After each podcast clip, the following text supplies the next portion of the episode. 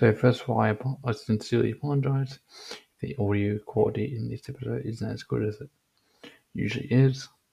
I recorded these interviews on my phone and I didn't have all my recording equipment with me at the time of recording these this interview. So I sincerely apologize for any degrading in the audio quality, shall we say. So before we start, I'd like to, int- to tell you a bit about today's guest. So Dominic Slowey is a 74 year old man. He was born in Dublin, Ireland, and he actually has CP and he has both CP and epilepsy, which he manages with the help of medication. And so Dominic actually attended mainstream schooling and mainstream education until he was 15 years old.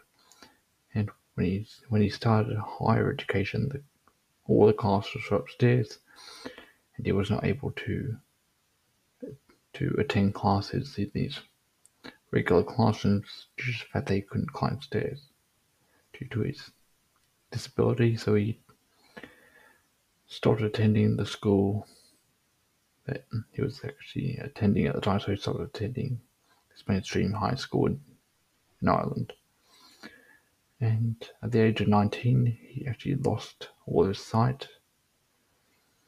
And then he moved to another school which was being run by an organization known as Christian Brothers. He stayed with these with this organization until he was around 35 years old.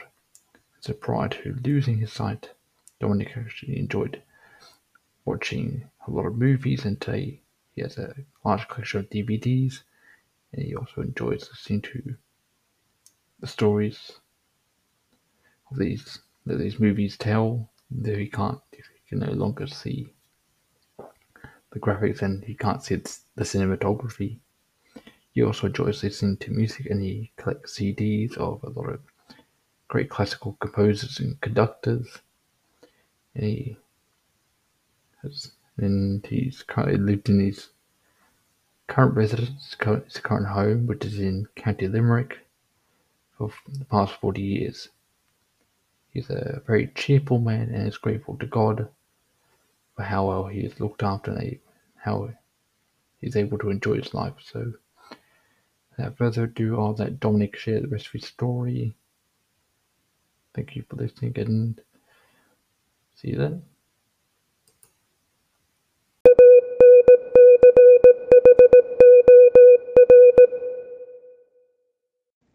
Okay. You asking the question. Mm-hmm. Have you started? Yeah. Sorry. I've uh, disability. Was, I, I know a little bit, but I have think about.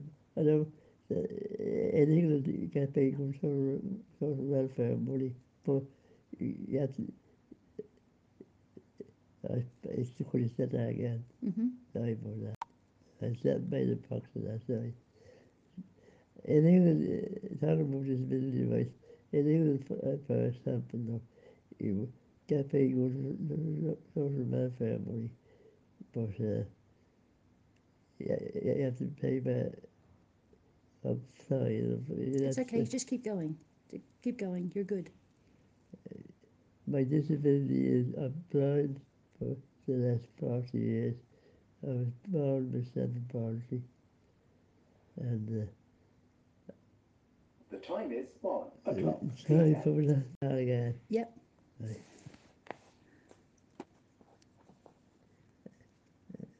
I, um, my name is Dominic Slowey.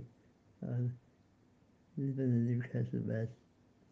So, the uh, talking about social welfare money in England, in England they get less money in England, get more, more like, uh, uh, talking people are that they got them free. In Ireland, we got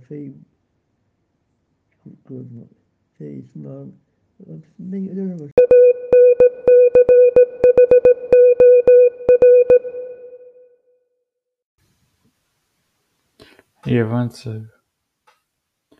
I hope you enjoyed listening to to Dominic's story via those audio clips, and I sincerely apologize if you didn't hear me ask as many questions as you normally would. Truth is, I did actually ask a few questions. However, keep in mind that I I was not recording using the my regular setup and my regular equipment that I usually use to record this show. I didn't have it with me at the time. The interview was actually quite spontaneous, and so I didn't have time to set everything up. As a result, I well, basically what happened is that we seem to have lost a bit of the interview with Dominic where I actually asked him the actual questions. We were able to save some of it. And so, yeah. And what you heard was the parts of the interview that we were able to save. So, again, my sincerest apologies. That sort of interview wasn't what you were expecting or what you were used to from the show. Right, I hope you enjoyed listening to Dominic's story.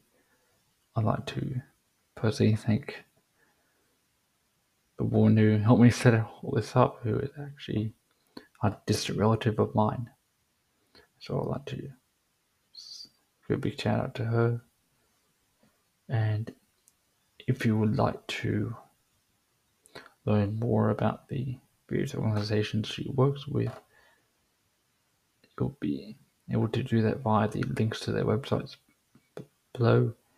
And thank you to everyone who was able to help me set, set up this interview with Dominic, and see you guys next time. Bye.